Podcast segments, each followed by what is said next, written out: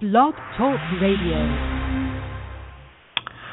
How do you do to whoever hears this? This is Dr. Simon, and my show is called The Stories We Live By. And this is part two of uh, a show, a series I call uh, uh, The Cancerous Stories That We Sometimes Live By. And last week, uh, I tried to make clear that the current uh, rise of metastasizing, cancerous, killing stories that are uh, formulating and spinning off from various sects uh, in the uh, Muslim world, in, in the Islamic world, in the forms of jihad, Al Qaeda, uh, Boko Haram, um, ISIS, um, are part of universal patterns of behavior. Um, the, the idea that it's because uh, the, the, of Muslim the Muslim religion, um, which certainly has something to do with it, but because of Muslims, ignores history. It ignores the fact that these cancerous ideas can take place in any society uh, and during the formation of um, the the especially in the Middle Ages, um, the characteristics of society are very sim were very similar in many ways to the characteristics in the much of the Muslim, not all of, but much of the Muslim world today. And what I want to talk about today um, are what happened to the ideas. Well, uh, let me just back up a second. Um, we we still have in, in Western culture cancerous ideas. Uh, we have to spend some time on the rise of Nazism and what why uh, that happened. Uh, because that was one of the m- ugliest and the worst of all the not uh, the, the cancerous ideas, the destructive ideas that have ever taken hold of a society. But they're always they're still with us. Serial killers, uh, murderous gangs. Um, it's just that in Western society, things happened over the last four or five hundred years that create uh, an atmosphere that change the stories we collectively, and for most of us, many of us, if not, a, I think, are still a majority, live by. Uh, that sort of create an immunity to mass uh, cancerous ideas, mass ideas that say that death is better than life, that my enemy uh, is, is, a heretic, uh, uh, he doesn't have a right to live, uh, and that I will go to heaven if I uh, slaughter my enemies. Um, it's it's clear to me that um, there is nothing guaranteed in the modern world and the first world, Europe, Western Europe, and the United States, to prevent outbreaks, mass outbreaks of cancer uh, in the stories that people live by. Uh, I have spoken over the last year or two about my fear that as the world uh, destabilizes in terms of, of weather, climate, as people get more frightened, there arises in many countries and here in the United States leaders who proclaim that this is God's will, um, who who vilify anybody who disagrees with them, um, and and the only thing that holds back a mass a disease spread in the United States uh, are the, the the things that arose in the last 500 years that culminated in the Constitution that we live by, the Constitution of the United States. Um, to me, the most important document, uh, one of the most important documents that human beings have ever created. Because to believe in the Constitution, to believe in a government by people, of people, and for people, um, is to make it very difficult for any expert to stand up and say uh, the the uh, people in that country or this country or uh, within this country are a devil uh, and don't uh, have a right to live, and we should go slaughter them. So, what happened in the West that has not happened in many parts of the world, uh, including a, lot, a large segment of the Muslim world? Well, in the 17th century, in the 1600s, we have what's called the Age of Reason, followed close on by the Enlightenment, something that every child who goes to high school and college studies. And the assumptions of the Age of, of, of Reason and the Enlightenment, um, which are now deeply rooted in a majority of the system of the of the people in this in the United States, uh, in in England, France, uh, Germany. Um, those ideas um, are are uh, part of the fabric that shape the stories we live by, the basic assumptions that we really don't even examine most of the time.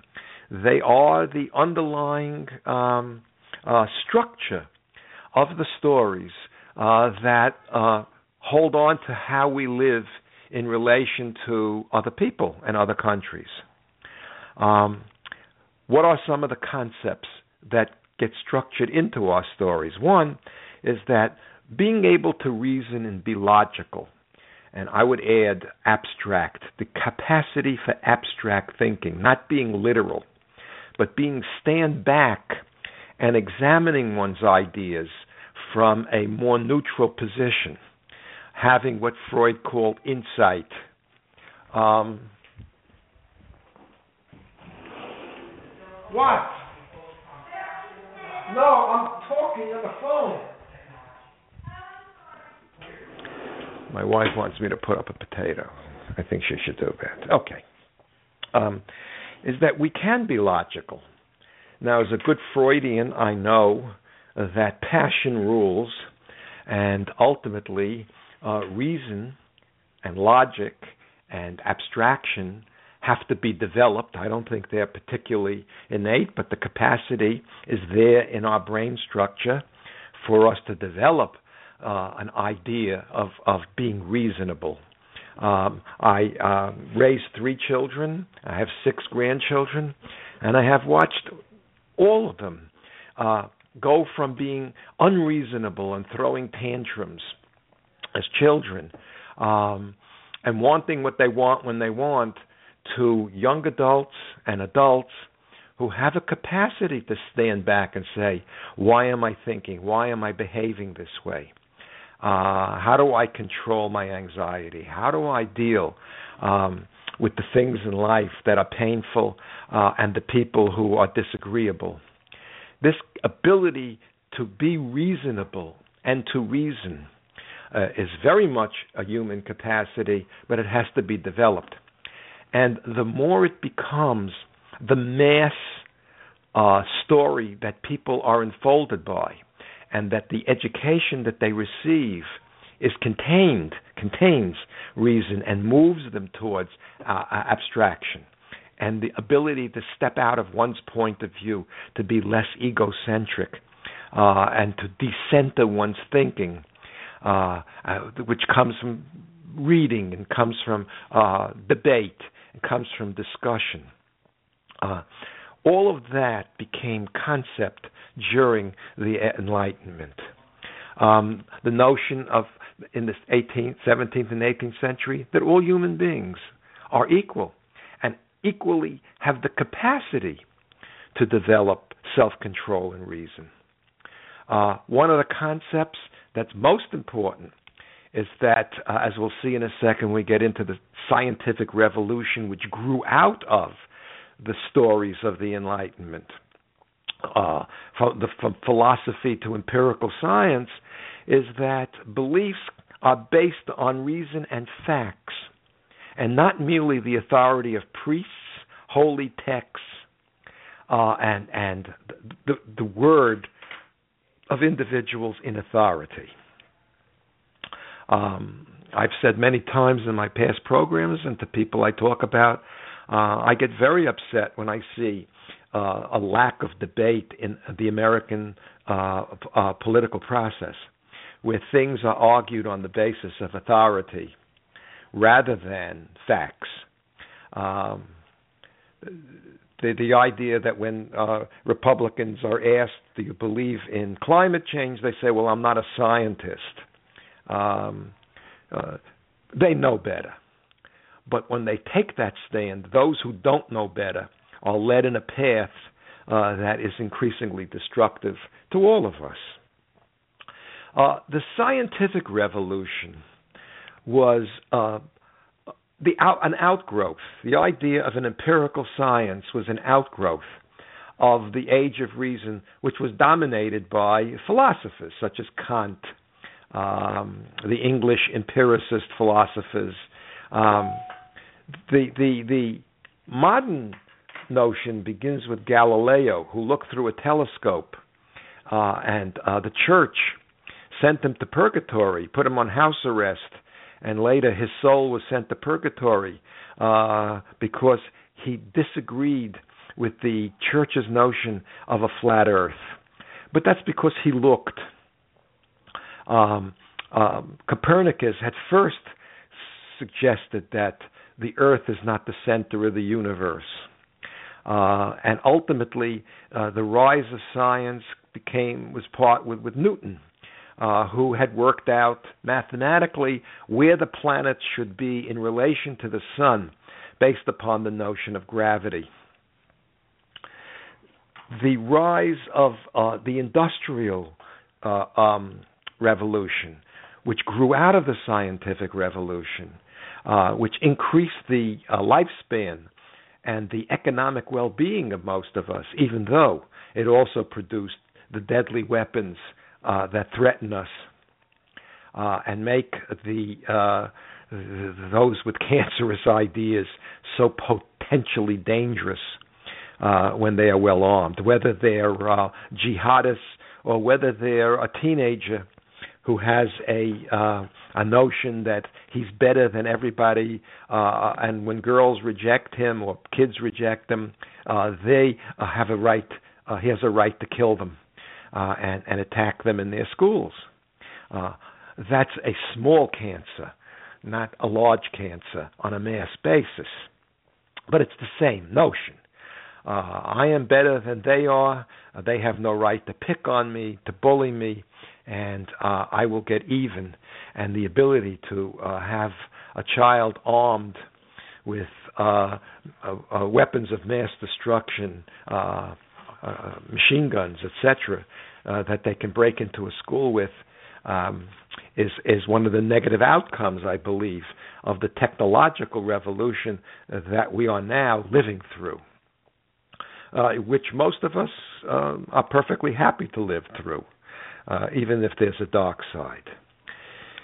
What makes science so powerful, and why I believe uh, it's an antidote to the mass cancers that we see uh, rising in the Middle East and in other parts of the world, uh, in Africa, is the idea that uh, everybody can be an authority about knowledge.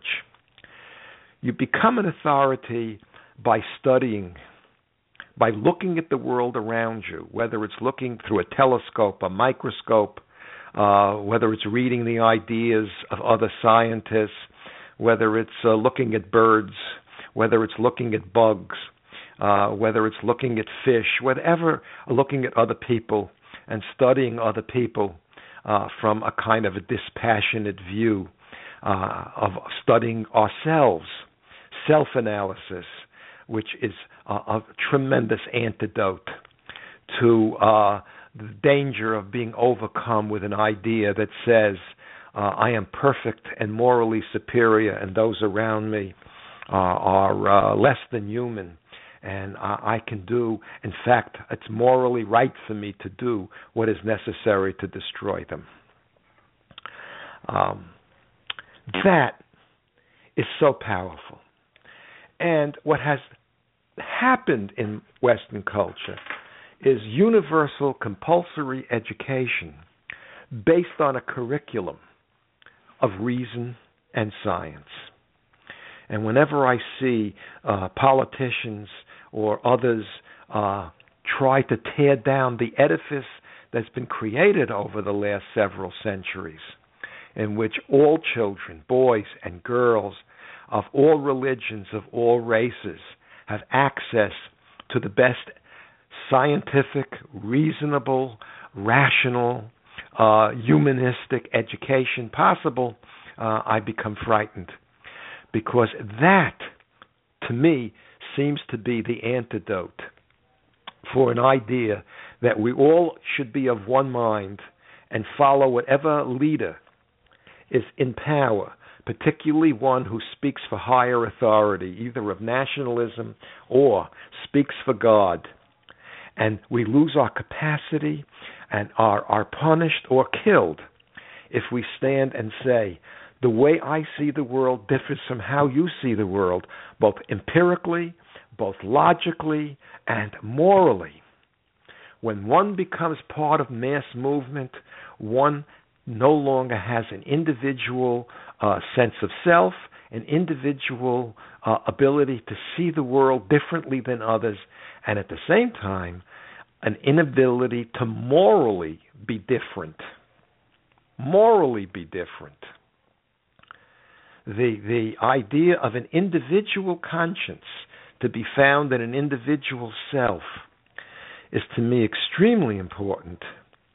And that when we join a group, it's of our own selection, of our own will, and that our conscience uh, guides us into this group, the idea of what is right or wrong, uh, and we become a force within the groups that we are a part of, whether it's family, school, uh, community, and which we speak up loudly and clearly about what we see around us that's what we believe is factually true, but morally right and morally wrong. Separate ideas, related but separate. Our ability to make judgments and our ability to make descriptions that explain become the fabric that shapes the stories we ultimately live by.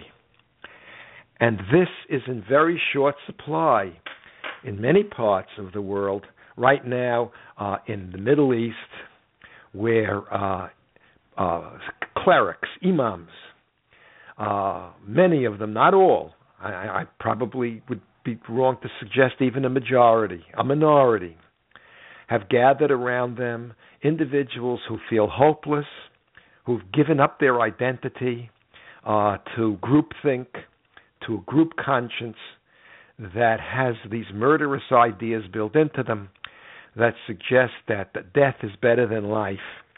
Um, something an, that that exists in many Western religions, the idea of an afterlife in which there will be peace and plenty and an end to suffering. uh, but one that doesn't have any sustaining counter ideas that say, uh, you and I uh, are perfectible, that you and I can make the world better and our lives better so that we want to live much more than we want to die, and that everybody uh, around us has the right and the potential to be perfected, improved, and live the better life.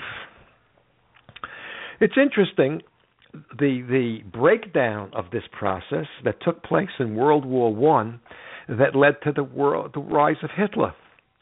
Um, uh, I, I don't have the time nor the energy or the inclination to go through the rise of the ideas that dominated uh, in Germany, the idea of racial superiority, the idea uh, that the uh, West, uh, the England and France were corrupt, uh, the counter ideas in those countries uh, that they were the morally superior ones, and remember uh, the Tsar led in Russia, the king in England, um, I think it's much time uh, that we uh, made royalty not royalty, and we stopped seeing wealthy people and powerful people as somehow inherently uh, better than us or more worthy to speak and to lead.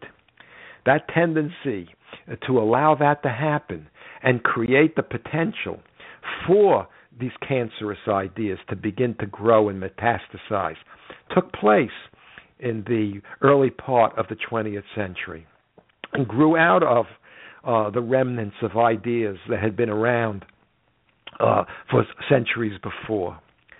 So that when that war broke out, which everybody from a historical point of view said was so unnecessary, the uh, British and the French had dehumanized the Germans, who had in turn dehumanized the West. And both sides sent their soldiers out in the name of God and King, God and Tsar, God and country. The end of that war saw the defeat of Germany and the vengeance that then took place uh, as part of British policy and French policy that uh, literally upended the basic Western structures of democracy that might have existed in Germany. Uh, people went hungry, people were terrified, and a rage developed in Germany, which was just ready, uh, made it ready for the rise of a Hitler and the kind of cancerous ideas uh, that said we're the victims and we're superior uh, and we are going to get back and take the world and make it our own. And that we will kill the Jews and we will then kill the blacks.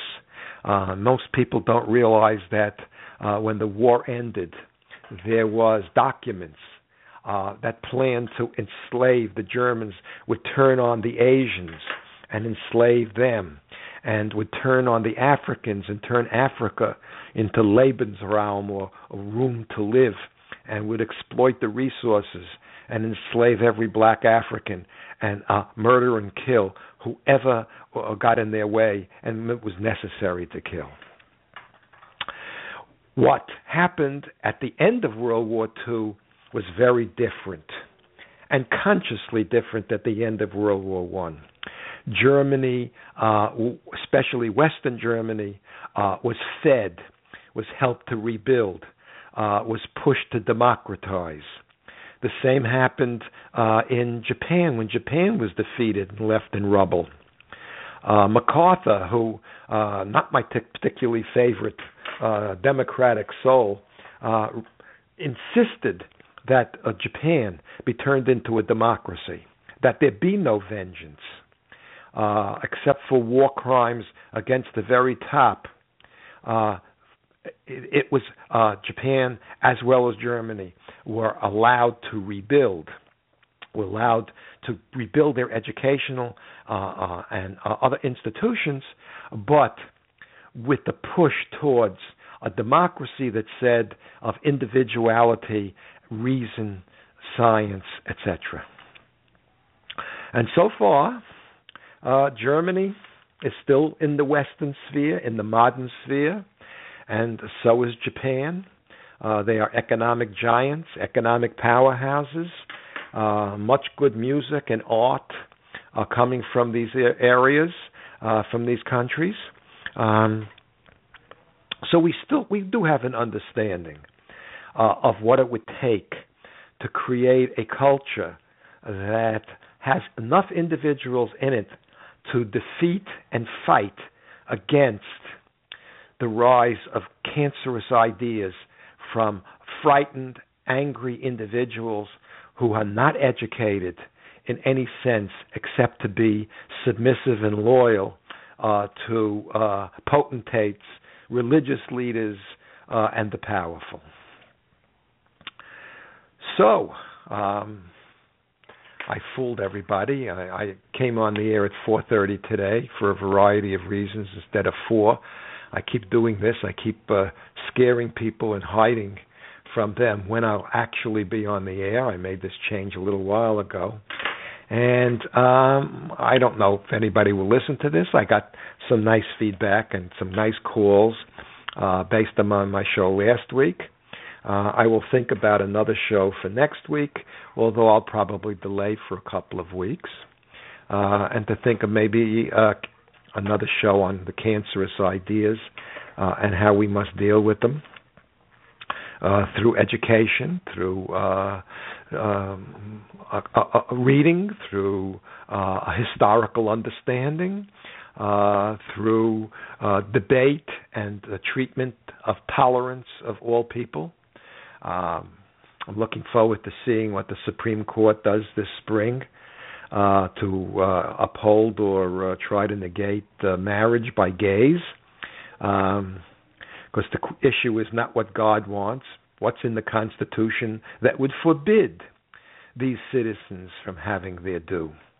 Uh, and and uh, that will be a very important decision, uh, pushing, from my point of view, uh, America towards a firmer, stronger democracy with respect for individuals and individual liberties and rights, uh, as opposed to one uh, that will allow the loud and among, loud among us um, to to become increasingly dominant uh, and spill forth with what God wants uh, for all people uh, and who should be hurt, ignored, uh, and and harmed um, in the name of their uh, creed and religious ideas.